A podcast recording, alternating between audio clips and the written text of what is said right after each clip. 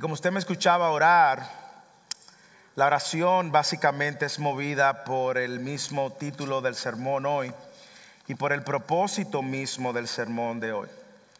Porque yo estoy seguro que todos, sin excepción, en alguna manera o de algún momento en nuestras vidas nos hemos sentido desmotivados, desanimados, cansados.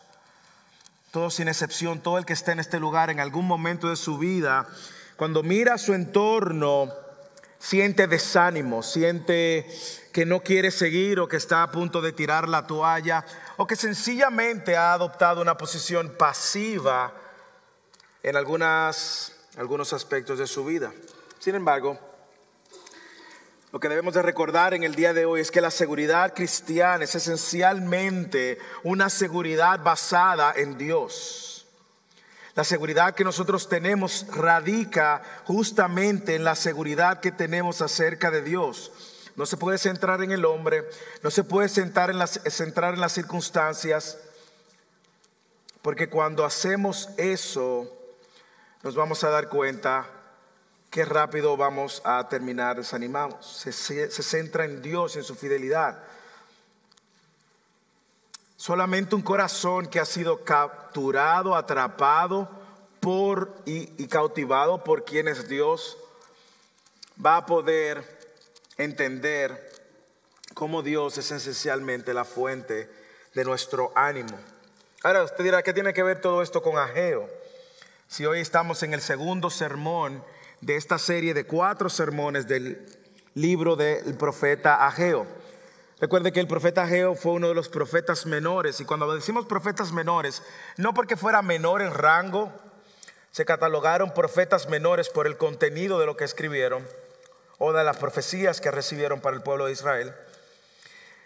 Usted dirá, ¿qué tiene que ver esto con Ageo? Bueno, si usted eh, recuerda la semana pasada, nos vamos a, dar cuenta de que Dios estaba confrontando al pueblo de Israel que había regresado luego de 70 años en el exilio bajo el dominio de los babilonios. Se encuentra ahora con la gloriosa tarea de tener que restaurar el templo donde la presencia de Dios habitaba. Y si usted recuerda la semana pasada, Dios envió una primera palabra por, parte del profeta Geo para confrontar su pecado, ya que ellos habían decidido priorizar su propia comodidad sobre Dios. Y Dios lo reprende, le llama la atención. Ellos se habían mostrado apáticos, si se puede decir, habían mostrado cierta dejadez para la reconstrucción del templo que ellos habían iniciado. Hasta ese punto solamente, solamente habían puesto los cimientos y el altar, según Esdras capítulo 3, versículo 1 y 2. Recuerde que también Artajerjes, que era un rey persa, estaba al mando en el momento en que ellos decidieron iniciar aquella restauración y Artajerjes, por oposición de los enemigos, escucha el reporte de los opositores de la reconstrucción del templo y da un edicto que dice paren el templo y ellos mandaron y pararon el templo. Eh, Artajerjes da este edicto y usted lo puede encontrar en Estras capítulo 4 versículo 1 al 5.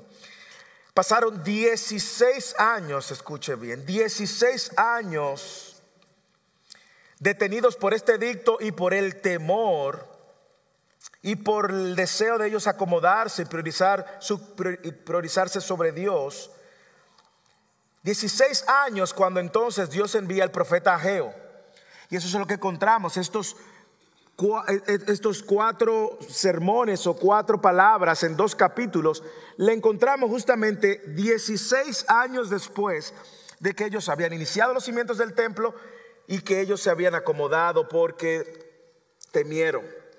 Ya ahora era otro rey persa, ahora Darío era el, rey. Y aquí nosotros nos encontramos con que el pueblo está siendo animado. Y fue animado por las primeras palabras. Y ahora ha pasado un mes, un mes, desde, la, desde lo que escuchamos la semana pasada a lo que vamos a escuchar hoy, donde el pueblo había olvidado, se había desmotivado y se encontraban ahí, parados otra vez. Como le dije, el profeta Ageo enfrentó una situación de mucha apatía, de mucha dejadez, pero ahora acompañado del desánimo. Y Dios envía al profeta por segunda vez en menos, en un mes, para animarlos. Y ahora el Señor nos trae este sermón en una semana después, por si usted olvidó lo que se habló la semana pasada, para animarnos. Y sencillamente porque somos tan rápidos para olvidar. Y de ahí que el título del sermón es este, el Dios, cómo, cómo Dios anima a su pueblo. Y vamos a ver el Dios que anima a su pueblo. Pero el título del sermón es cómo Dios nos anima a seguir. Cómo Dios nos anima a seguir en la carrera de la fe, lo, principal. Pero cómo Dios nos anima a seguir. Y como usted escuchó, el texto fue leído. Ese texto, al escucharlo, usted pudo notar que el pueblo, de alguna manera u otra, se ha sentido desanimado porque ve que este templo no está siendo tan glorioso como el primer templo y Dios interviene nuevamente para animarlos y animarlos a esforzarse a trabajar en la reconstrucción del templo, porque Dios está con ellos. Esta es la principal razón. Y Dios le promete un mejor templo, una mejor gloria, superior al oro y la plata que ellos conocen, ya que este templo y esta gloria es la promesa misma del Mesías. El sermón hoy busca esto. Si usted quiere capturar una idea, si usted quiere tomar apuntes de una idea y quiere capturarla en su corazón, esto sería lo que yo le dijera que capturara. La promesa de que Dios está con nosotros hoy y siempre es el principal estímulo para seguir adelante. Lo voy a repetir. La promesa de que Dios está con nosotros hoy y siempre es el principal estímulo para animarnos en nuestra carrera de la fe. Y que usted ve en el texto, y por eso hablo de la promesa de Dios está con nosotros hoy y siempre, es justamente porque la manera de Dios animar a su pueblo a seguir es uno mostrándole la realidad actual de su presencia y dos, mostrándole también la promesa futura de su presencia. Yo quiero que veamos estos versículos, el 1 al 5, otra vez. En Ageos capítulo 2, veamos cómo primero Dios nos anima con la realidad actual de su presencia. Lea conmigo. Encienda su Biblia, no se distraiga, lea conmigo detenidamente. El día 21 del mes séptimo vino palabra del Señor por medio del profeta Geo. Habla ahora Zorobabel, hijo de Salatiel, gobernador de Judá, y al sumo sacerdote Josué, hijo de Josadac, y al remanente del pueblo. Y le hace tres preguntas. Siga conmigo, tres preguntas le hace. Pregunta número uno. ¿Quién ha quedado entre ustedes que haya visto este templo en su gloria primera? Pregunta número dos. ¿Cómo lo ven ahora? Tal como está, pregunta número tres, no es como nada ante sus ojos, ¿cierto? Pero ahora esfuérzate, Zorobabel, declara el Señor, esfuérzate tú también, Josué, hijo de Josadar, sumo sacerdote, y esfuércense todos ustedes, pueblo de la tierra. Declara el Señor y trabajen. ¿Por qué? Porque yo estoy con ustedes, declara el Señor de los ejércitos. Bueno, si usted lee el texto, el libro, que lo puede leer en una sola sentada, usted va a recordar que este pueblo ha regresado del exilio. Si usted tiene la oportunidad de leer Esdras y Nehemías también, que antes era en un solo libro y que en nuestra Biblia lo tenemos en dos libros separados, usted va a ver que el pueblo ha venido del exilio probablemente con unas expectativas muy altas de esta reconstrucción del templo. Y hay varias razones por las cuales, a la luz del contexto histórico y del contexto cultural, pudiéramos entender por qué el pueblo está desanimado y por qué Dios un mes después tiene que volverle a hablar al pueblo. Una de las razones es, recuerde, la fecha que nos está dando aquí, el 21 del mes séptimo, cae más o menos en el otoño y era el tiempo de la cosecha. ¿Usted lo recuerda? Lo vimos la semana pasada. Era más o menos el tiempo de la fiesta de los tabernáculos también. Y ellos, de alguna manera u otra, dice la Biblia en el capítulo 1 de que ellos habían estado bajo sequías, bajo escasez. Y que todo esto lo había producido quién? Dios. Usted lo recuerda en el capítulo 1, lo vimos la semana pasada. Por lo tanto, parte de la desmotivación pudiera ser porque esta fiesta es una fiesta importante, pero no tienen necesariamente toda la cosecha que ellos habían esperado tener. La segunda razón, sin duda alguna, el texto alude, es que la construcción del templo le está mostrando a ellos que este templo no va a quedar tan lindo, tan glorioso, tan esplendor, con tanto esplendor como el de Salomón. Imagínense, en medio de ruinas, de escombros, hay mucho trabajo que hacer. Recuerde que la semana pasada Dios le llamó la atención porque ellos sí se habían preocupado por tener sus casas muy bien artesanadas. Y ahora Dios le dice, no, no, hay que trabajar en mi casa. Y parece que el desarrollo del templo no va como tan, tan lindo como ellos ah, pensaban. Imagínese por un momento. Imagínese que usted salga por la calle y lo que ve es escombro, escombro, escombro, y que usted diga, mira, aquí era que estaba el templo de la puerta del sur, y mira aquí también, ahí vivía la hermana Juana, aquí vivía el hermano José. Mira todo ese escombro. Si usted tiene que lidiar con esta realidad donde ni la cosecha es mucha, ni lo que usted está viendo del templo y los avances del templo no son los mejores, no hay tanta riqueza, no hay tanto oro como cuando Salomón construyó el templo. Así que un mes después ellos se encuentran en medio del desánimo. Pero yo diría que el factor más importante de su desánimo no sucede solamente porque están viendo que las cosechas no van bien o sucede porque la, en la construcción del templo no se está mostrando todo el esplendor que prometió tener o que ellos tenían o esperaban tener. Yo creo que el factor más importante del desánimo vino porque habían puesto su mirada en las circunstancias y no en Dios.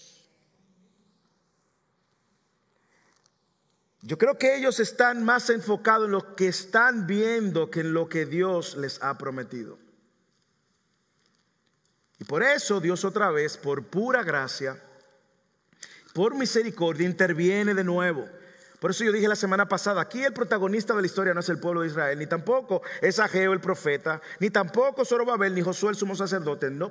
Aquí es Dios, quien una vez más interviene para llamarle la atención y recordarle, directo a su corazón, y recordarles a ellos, ey, ey, ey, déjame recordarle algo en toda esta obra.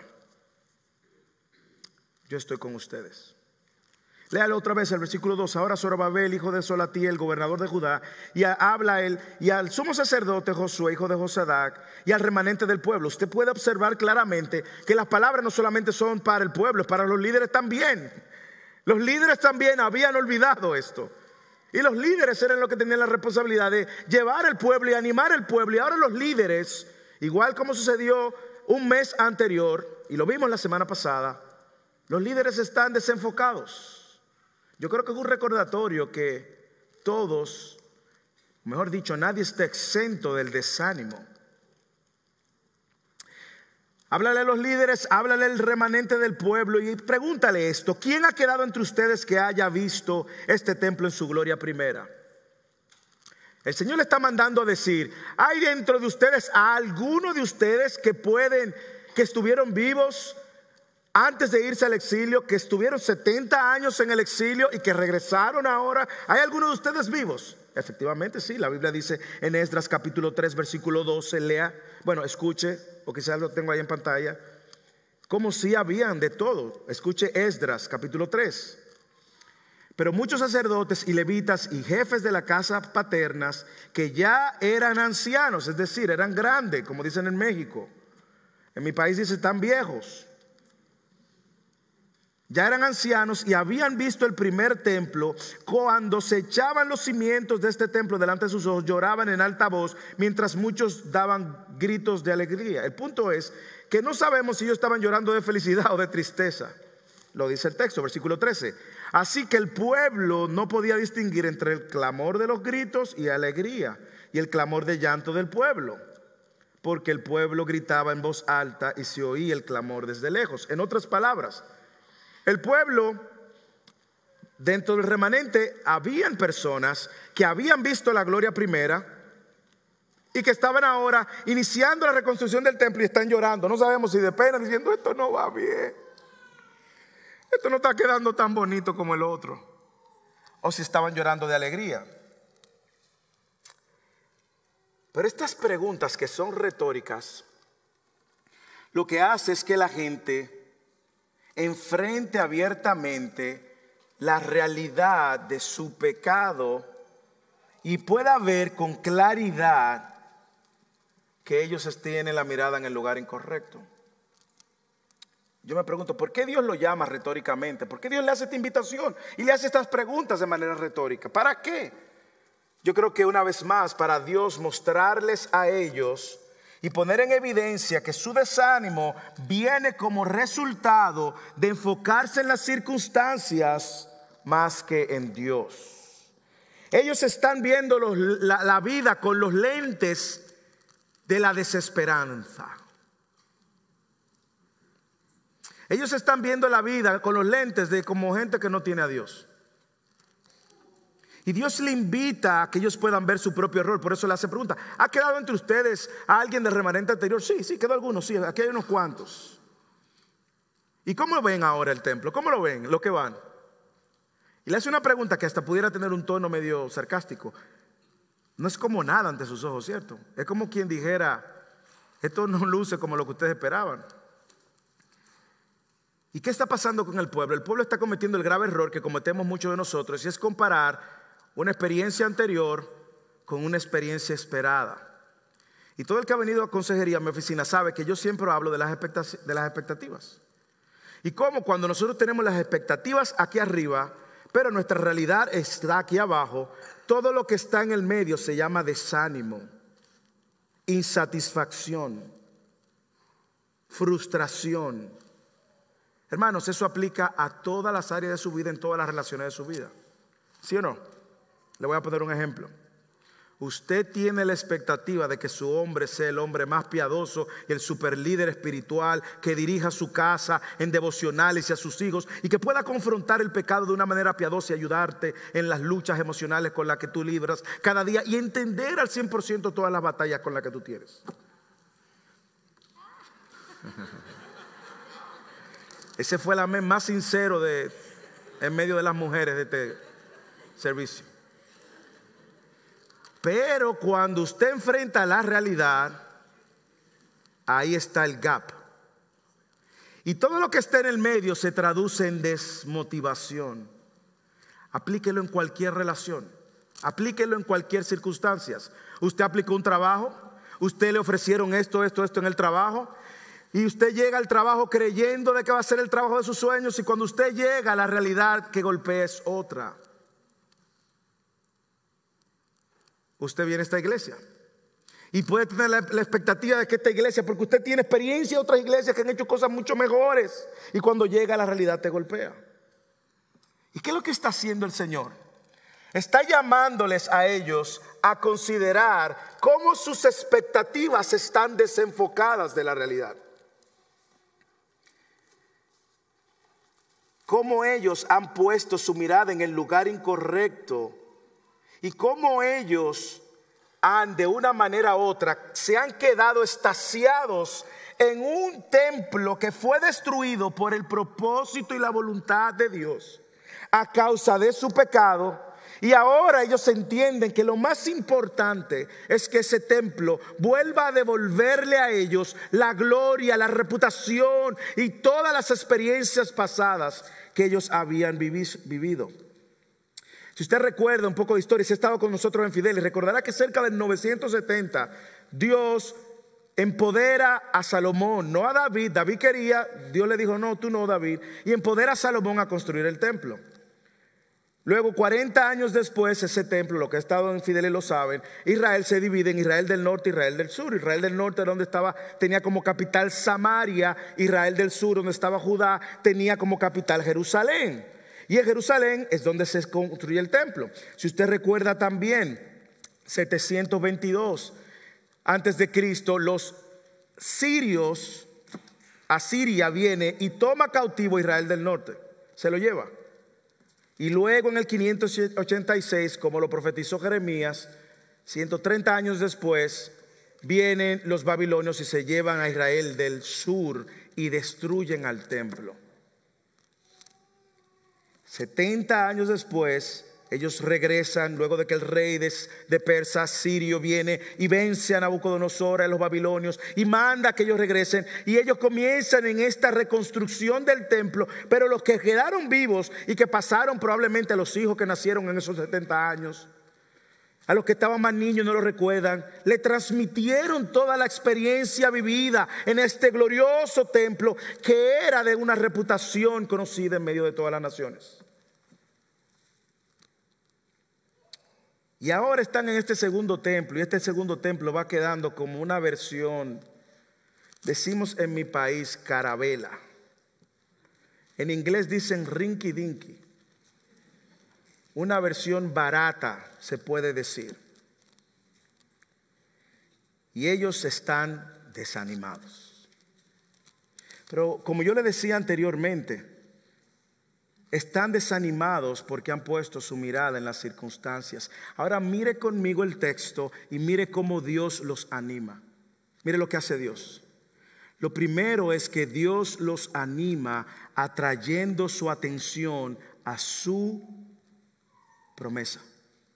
Dios lo anima trayendo la atención hacia sí mismo, recordándole que Dios iba a estar en medio de ellos. Y miren el versículo del versículo 1 eh, al 5, cómo él se lo recuerda de dos maneras diferentes. Versículo dice, esfuérzate ahora, Zorobabel, declara el Señor, esfuérzate también Josué, hijo de Josadades, versículo 4. Y esfuércense todos ustedes, el pueblo de la tierra, declara el Señor y trabajen. ¿Por qué ustedes tienen que trabajar? Porque yo estoy con ustedes. Lo primero que se lo dice. Y lo segundo es como si fuera poco, porque ya se lo había dicho anteriormente en el capítulo 1, creo que en el versículo 13, le había dicho, yo estoy con ustedes. Un mes después, ellos olvidaron eso y se lo recuerda, pero ahora él usó un elemento muy valioso para el pueblo de Israel y fue la liberación del pueblo de Egipto cuando Dios lo libertó del pueblo de Egipto. Y mira el versículo 5, como dice, conforme a la promesa que les hice cuando salieron de Egipto, mi espíritu permanece en medio de ustedes. No teman. Y si usted puede ver, Dios está animándolos a ellos, atrayendo la atención hacia Dios, no hacia las circunstancias. A mí me encanta que cuando en el versículo 4 y 5 Dios está usando una estrategia muy contundente para que ellos no tengan ningún tipo de excusas. La primera estrategia es apuntando una promesa de algo que sucedió en el pasado. Es decir, yo estuve con ustedes en el pasado yo estoy con ustedes en el presente. Y todo esto, hermanos, ha sido, estas palabras que Ageo está diciendo, es el eco la repetición de lo que Dios le ha venido diciendo al pueblo en su relación con él. Por ejemplo, en Deuteronomio capítulo 31, versículos 6 y 7, creo que está en pantalla. Mire cómo son las mismas palabras. Es el momento de entrar a la tierra prometida y Dios le dice en Deuteronomio 31, 6, sean firmes y valientes, no teman ni se atemoricen ante ellos. ¿Por qué? Porque el Señor tu Dios es el que va contigo, no te dejará ni te desamparará. Entonces Moisés llamó a Josué y le dijo en presencia de todo Israel, firme y valiente, porque tú entrarás con este pueblo en la tierra que el Señor ha jurado a sus padres que les daría y se las dará en heredad. El Señor irá delante de ti, Él estará contigo, no te dejará ni te desamparará, no temas ni te acobardes. Luego, ¿qué pasa? Usted sabe lo que sucede. Moisés no puede entrar a la tierra prometida. Josué es el sucesor de Moisés. Y Dios le repite las mismas palabras a Josué.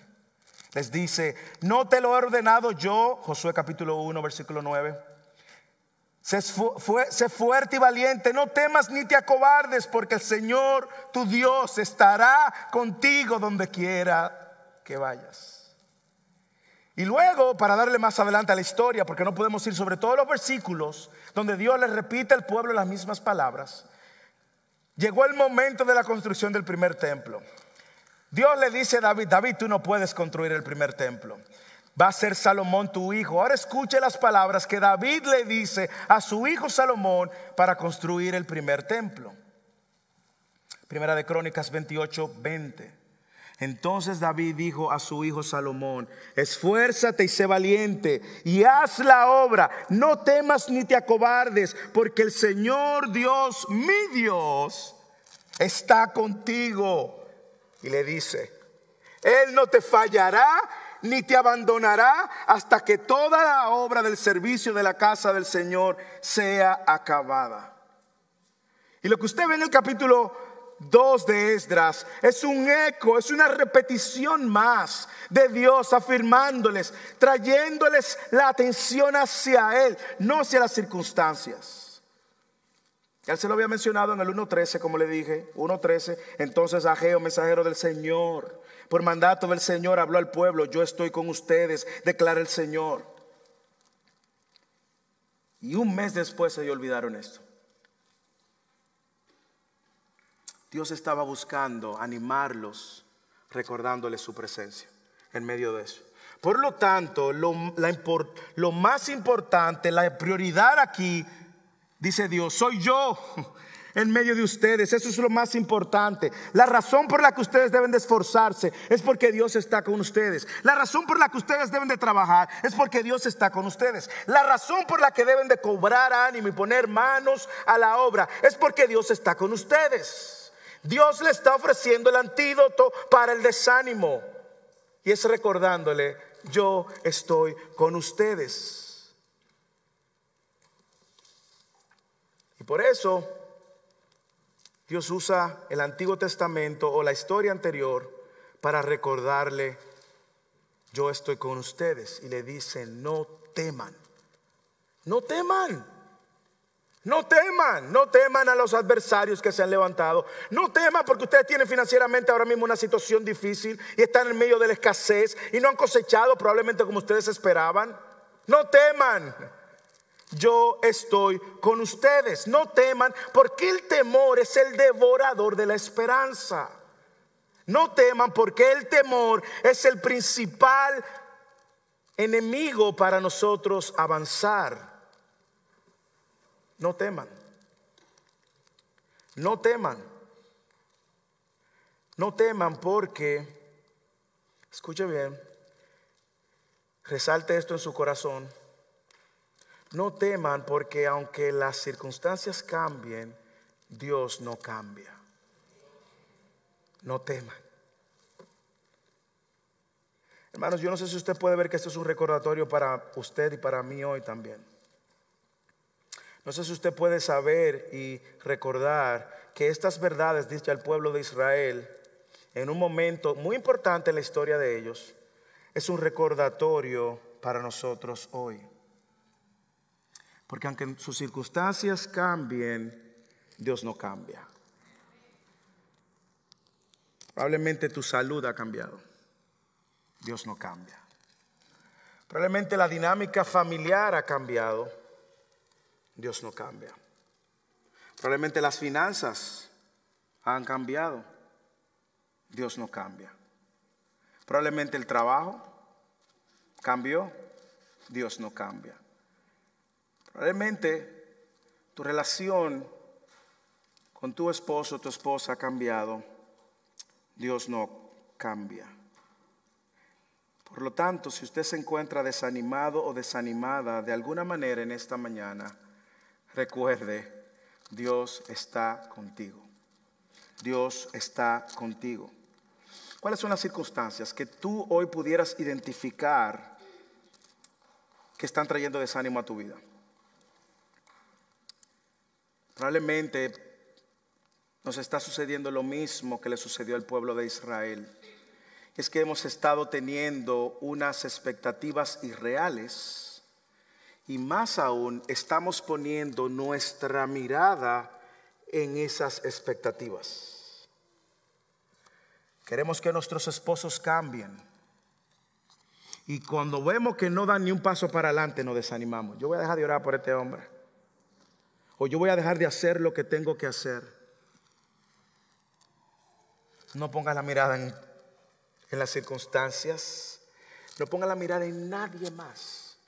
Pon la mirada en Dios porque Él sí no cambia. Y más aún, si tú estás en Cristo, Él prometió estar contigo y eso es suficiente. Si tú estás en Cristo, tú no tienes razón por qué temer. Porque Él prometió estar contigo. Sí, las cosas van a ponerse medio messy, medio difíciles. Sí, las cosas no van a andar bien en muchas áreas de nuestra vida. Pero Él prometió estar con nosotros. Y eso es suficiente. Siempre que pongamos, escuche bien, nuestras miradas en las circunstancias y en todo lo que está a nuestro alrededor, vamos a terminar desanimándonos. Y yo diría más aún, si nosotros ponemos la mirada en las circunstancias, nos vamos a desanimar. Si ponemos la mirada en otros, nos van a decepcionar y nos van a desanimar. Si ponemos la mirada en nosotros, vemos nuestro propio corazón, nos vamos también a desanimar y nos vamos a frustrar. Por eso la invitación en esta mañana, como un antídoto y una respuesta a cualquier forma de desánimo que usted tenga en su vida, mira al Señor tu Dios y no temas. ¿Es eso no, no es eso lo que dice Hebreos capítulo 12, versículo 1, 2 y 3? ¿No es eso? Déjeme leérselo por si alguno de ustedes se olvida, como me olvido yo, de esta gran verdad, de por qué yo debo de poner mi mirada en Él y solo en Él y no en las circunstancias, no en mí, no en otros. Por tanto, puesto que tenemos alrededor nuestro tan grande nube de, este, testigos, refiriéndose a todos los héroes de la fe del capítulo 11, despojémonos también de todo peso y del pecado que tan fácilmente nos envuelve y corramos con paciencia la carrera que tenemos por delante. Y dice, puestos los ojos en Jesús, el autor y el consumador de la fe, quien por el gozo puesto delante de él soportó la cruz, despreciando la vergüenza, y se ha sentado a la diestra del trono de Dios. Consideren pues aquel a Jesús que soportó tal hostilidad de los pecadores contra él mismo. ¿Para qué? Para que no se cansen ni se desanimen en su corazón. Yo no sé si usted puede ver, el mensaje está muy claro. Si usted pone su mirada en otra cosa, persona que no es en Jesús, eso va a resultar en desánimo. Así que cualquier forma en la cual Dios ha cambiado las circunstancias en tu vida, reenfócate y mira a Jesús. Segundo, cómo Dios anima y nos anima eh, a seguir adelante, no solamente recordándonos la realidad actual de su presencia, sino también nos anima con la promesa futura de su presencia. No solamente ahora, hermanos, no solamente ayer, hermanos, es que el futuro está garantizado también. Mire cómo él dice en el versículo 6 al 9. Porque así dice el Señor. ¿Quién dice? El Señor. Así dice el Señor de los ejércitos. Una vez más dentro de poco, yo haré temblar los cielos y la tierra, el mar y la tierra firme. Y haré temblar a todas las naciones. Vendrán entonces los tesoros de las naciones y yo lo llenaré de gloria y llenaré de gloria esta casa, dice el Señor de los ejércitos. Mí es el oro, mí es la plata, declara el Señor de los ejércitos. La gloria postrera, escuche, de esta casa será mayor que la primera, dice el Señor de los ejércitos, y en este lugar daré paz, declara el Señor de los ejércitos. Hermanos, yo no sé cuántas veces este texto ha sido muy manipulado para sacarle dinero a la gente para construir un nuevo templo. No, no ha sido víctima de esa manipulación. Que le han dicho ofrende para que la gloria postrera de la casa y refiriéndose a la construcción de un templo que... ¿Usted no ha sido manipulado por eso? Bueno, lo lamento, yo pasé por eso. Ahora bien,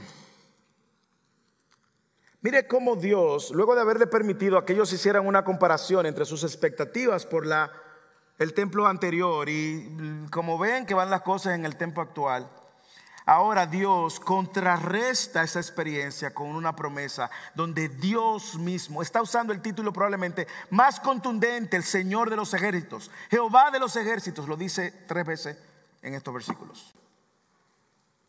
Él está diciendo en pocas palabras, lo mejor está por venir.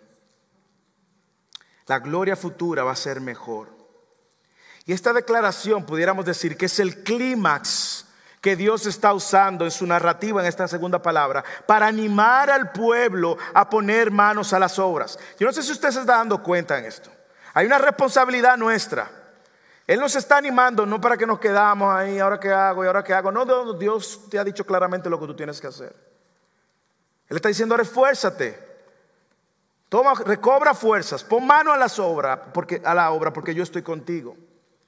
Y eso es un buen recordatorio de que Dios nos anima y nos recuerda que Él va a estar con nosotros, pero a nosotros nos corresponde dar los pasos firmes en la fe, no en temor.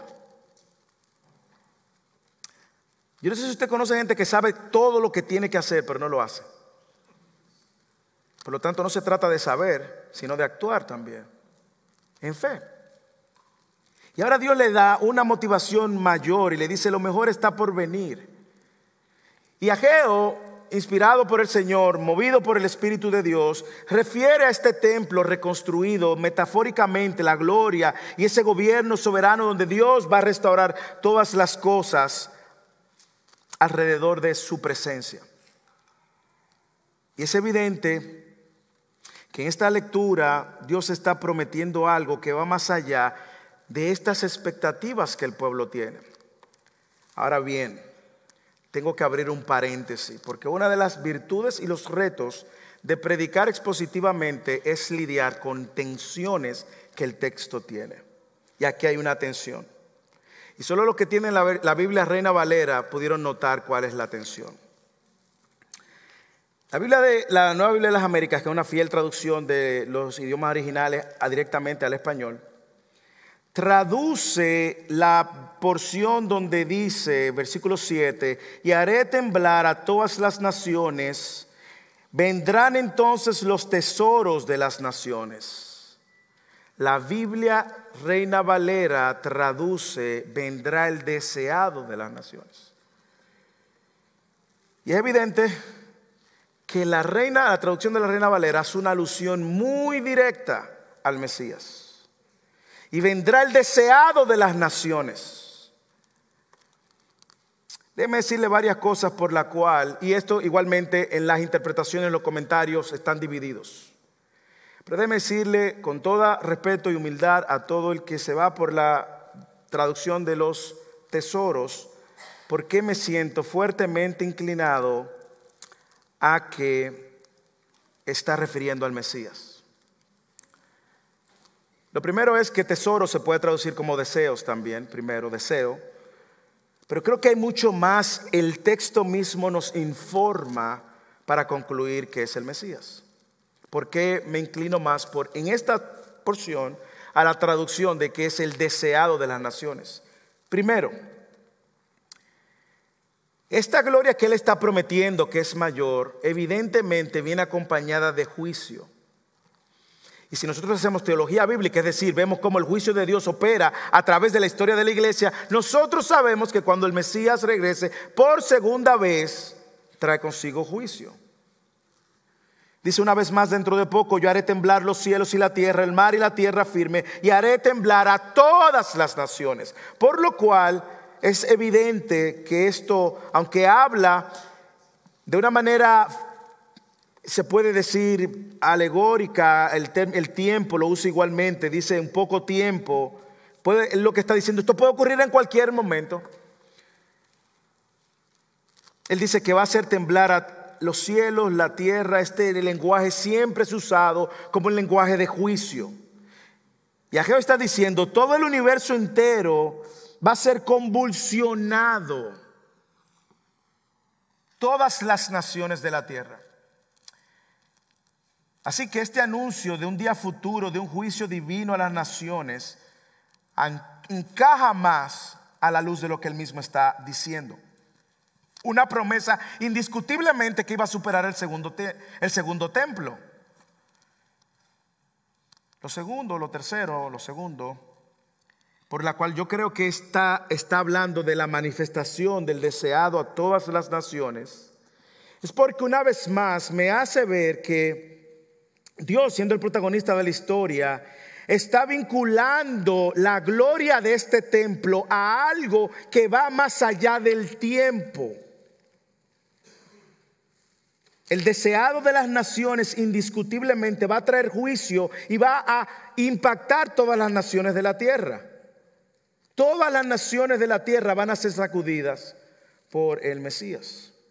Otro elemento que el texto mismo informa, lo cual nos deja claro de que no está limitado en el tiempo, es que Él dice que este deseado llenará de gloria el templo. Y Ageo hace una referencia al templo reconstruido como metáfora de la gloria y del gobierno, como dije, soberano, y que evidentemente no se limitará a Israel. Más aún en el versículo 8, Dios le está diciendo, el oro y la plata no es mi problema.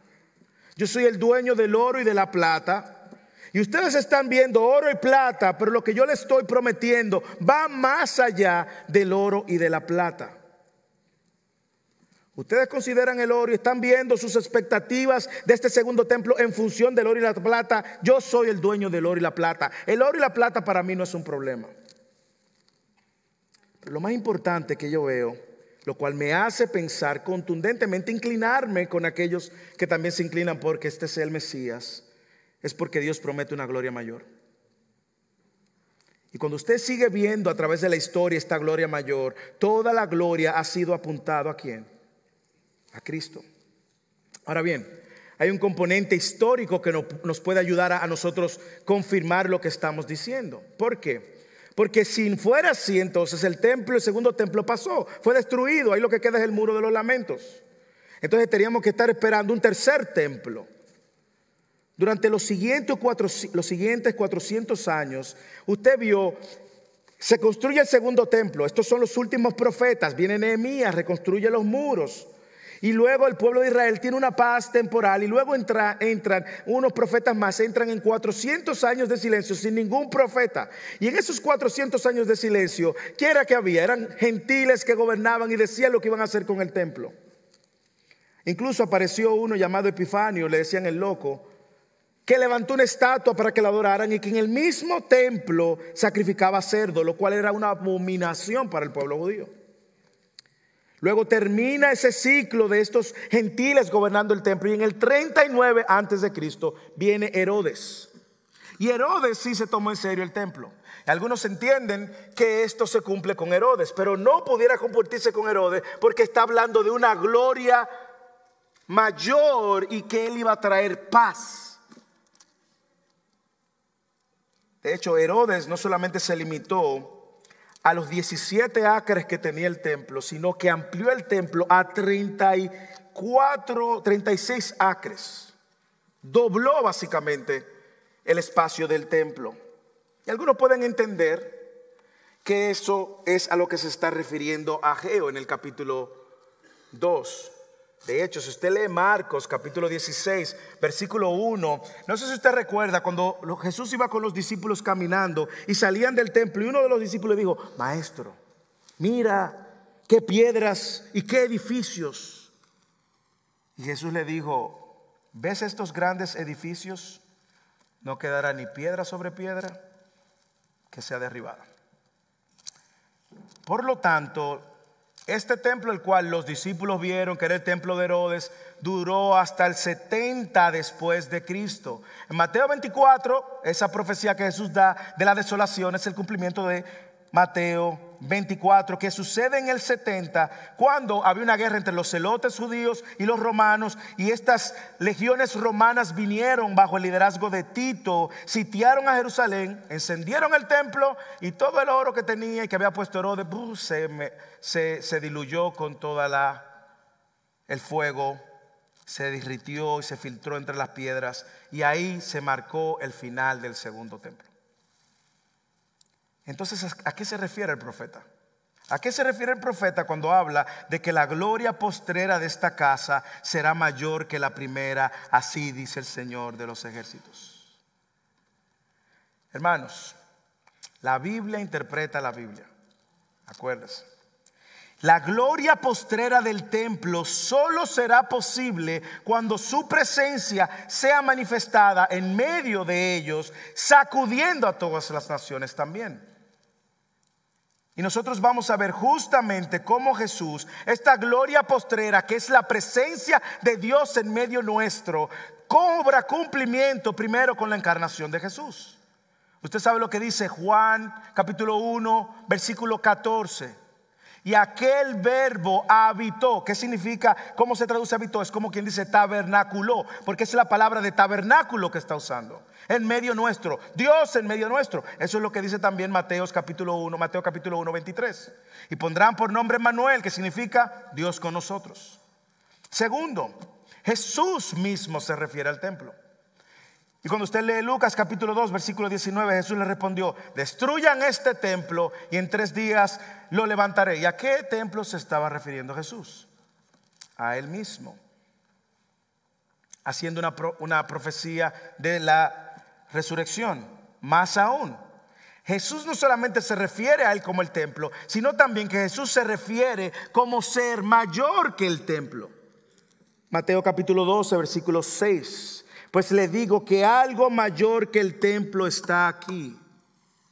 Pero déjeme decirle dónde está la belleza de que la Biblia interpreta la Biblia.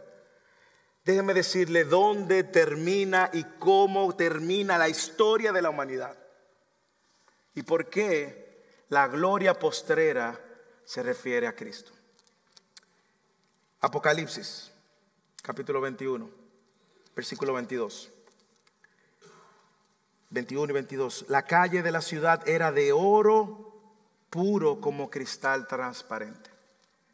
No vi en ella templo alguno, porque su templo es el Señor, el Dios Todopoderoso y el Cordero. La ciudad no tiene necesidad de sol ni de luna que la iluminen, porque la gloria de Dios, la gloria postrera será mayor que la primera, porque la gloria de Dios la ilumina y el Cordero es su lumbrera. ¿Y qué de las naciones? Y dice el versículo 24 de Apocalipsis capítulo 21, las naciones entonces andarán a su luz y los reyes de la tierra traerán a ella su gloria.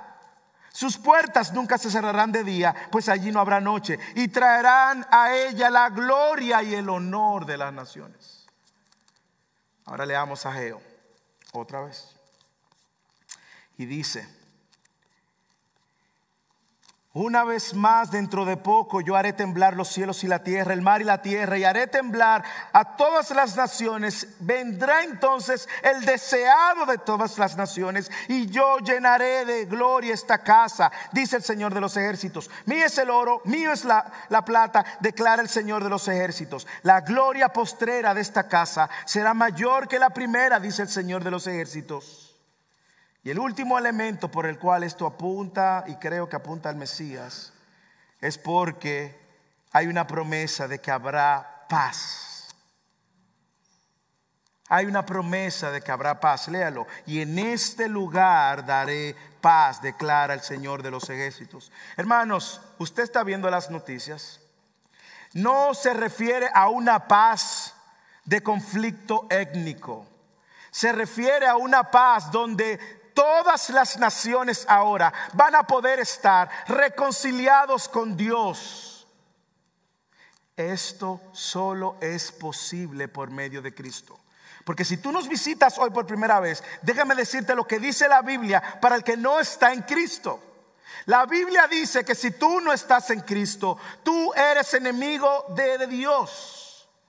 Y aunque tú trates quizás por tus propios medios de callar tu conciencia, haciendo buenas obras, no tratando mal a nadie, yo no le hago mal a nadie, nada para que nadie me haga mal a mí. Esa es una manera de tú tratar de reconciliar tu conciencia. Pero la Biblia dice que tú eres enemigo de Dios.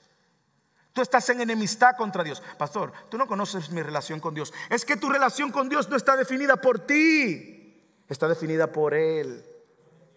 Y Él dice que nosotros hemos sido reconciliados en Cristo por su muerte en la cruz. Por lo tanto, Dios lo hizo muy fácil. Dios nos dejó un solo camino para que no nos confundiéramos, para que no miremos para otro lado. Y el camino es Cristo. Y ahora todo el que está en Cristo, dice Romanos capítulo 8, versículo 1, dice, no hay condenación. Ahora bien, si tú no estás en Cristo, tu condición es de enemigo, enemiga de Dios. Pero la buena noticia es mejor que la mala noticia. La buena noticia es que hemos sido reconciliados por Cristo. Déjame leerlo en lenguaje de la Biblia, Romanos capítulo 5, versículo 10. Oh, buscando Romano en el Antiguo Testamento. Romanos capítulo 5. Mire cómo lo dice la Biblia. Mire qué belleza. Versículo 10. Versículo 10. Versículo, es que quiero leer todo Romano ahora. Versículo 6. Porque mientras aún éramos débiles, esa palabra débiles significa pecadores. Todo el que está aquí es un pecador, ha sido pecador y es el peor de los pecadores. A su tiempo Cristo murió por los impíos. Hmm. Qué bueno saber que Cristo no murió por los santos, ¿eh? sino por los impíos, porque todo el que está en Cristo antes fue un impío. Porque difícilmente habrá alguien que muera por un justo, aunque tal vez algunos se atrevan a morir por el bueno. Aparecen esos filántropos. Pero Dios muestra su amor para con nosotros. Este es mi texto favorito y que quiero que esté en la lápida de mi tumba. Pero Dios muestra su amor para con nosotros. En que aún siendo pecadores, Cristo murió por nosotros. Entonces, mucho más, dice él, mucho más, siendo ahora justificados por su sangre, seremos salvos de la ira de Dios por medio de él.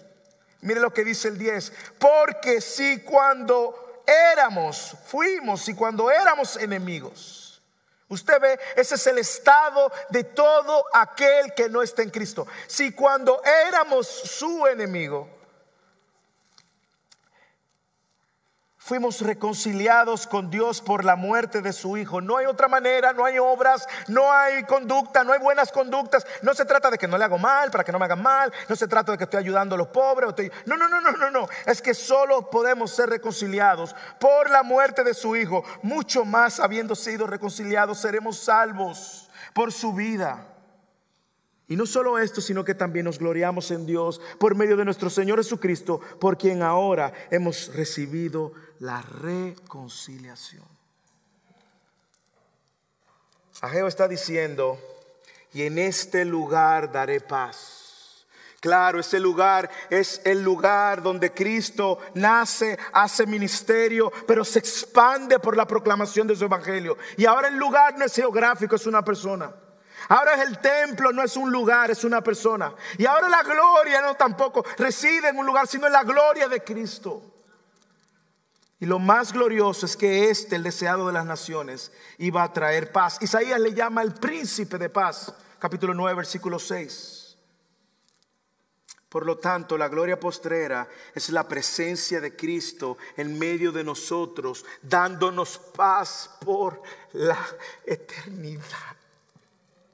Hermanos, yo puedo confiar ahora que Dios, por medio de la promesa presente y futura, me anima al saber de que no solamente Él está conmigo ahora, Él va a estar conmigo siempre. Cuando me acerque el umbral de la muerte, Él va a estar conmigo. Cuando yo esté en medio de dudas, escasez, Él está conmigo. Ahí en la enfermedad, en tu debilidad, Él está conmigo. Y es el mayor recurso que Dios me ha dado, Él mismo, para estar animado. Hermanos, usted no necesita más. Usted no necesita un predicador que le venga y lo motive. Usted no necesita un, predicador de motivación que le diga que usted va para aquí, que va para allá, que usted es lo último y que usted va a ser lo mejor. No, no, no, usted necesita a Cristo. Es a Cristo, hermanos. Y si por alguna circunstancia usted se siente desanimado, desanimada, a punto de soltar la toalla, en alguna área de su vida, escuche bien, mire a Cristo. Mire a Cristo. Mire a Cristo. Es el autor, el consumador de la fe. Así que Dios anima a su pueblo, recordándole su presencia actual, pero también su presencia futura. Hermanos, un día como decía Apocalipsis, un día ahí estaremos, señores. Un día ahí estaremos. Un día ahí estaremos. Y estaremos trayendo nuestras coronas delante del Señor. Un día ahí estaremos. donde no va a haber templo porque la presencia misma de Él es el templo. Porque la gloria misma de Él es la gloria postrera. Y donde todo el que esté en ese lugar es porque ya ha sido reconciliado por medio de Él. Hermanos, ¿usted lo cree? Déjame decirle algo. Al final de este sermón, usted va a tener razones para olvidarlo. Usted va a ver circunstancias que se ponen difíciles. Usted va a ver su propia lucha con su propio corazón, con su propio pecado. Las cosas no van a salir probablemente como usted espera. Pero aún si usted llega a estar en lo peor, de lo peor, de lo peor, de lo peor, de lo peor, mira a Cristo. Es la fuente de ánimo que todo cristiano necesita. Si tú nos visitas hoy, y tú no tienes a Cristo. Es nuestra oración de que tú puedas encontrarte con el verdadero Dios, aquel que Dios envió para reconciliarnos con Él. Y que igualmente, así como nosotros como creyentes nos vemos en circunstancias difíciles, probablemente tú te encuentres en una situación difícil, en la lucha con tu propio pecado, como todos. Y tú quizás digas, bueno, mi pecado es tan oscuro que nadie lo puede perdonar. Nadie me saca de aquí. Mentira. Mira a Cristo. Mira a Cristo. Segunda de Corintios capítulo 5, 17. Si alguno está en Cristo, nueva criatura es. Las cosas viejas pasaron, todas son hechas nuevas. Es nuestra oración que puedas poner tu mirada en Cristo. No la ponga en las circunstancias, no la ponga en ningún otro hombre ni mujer. No la pongas en ti tampoco. Ponla en Cristo. Y que Dios te permita ver la gloria postrera que nos ha ofrecido en Cristo.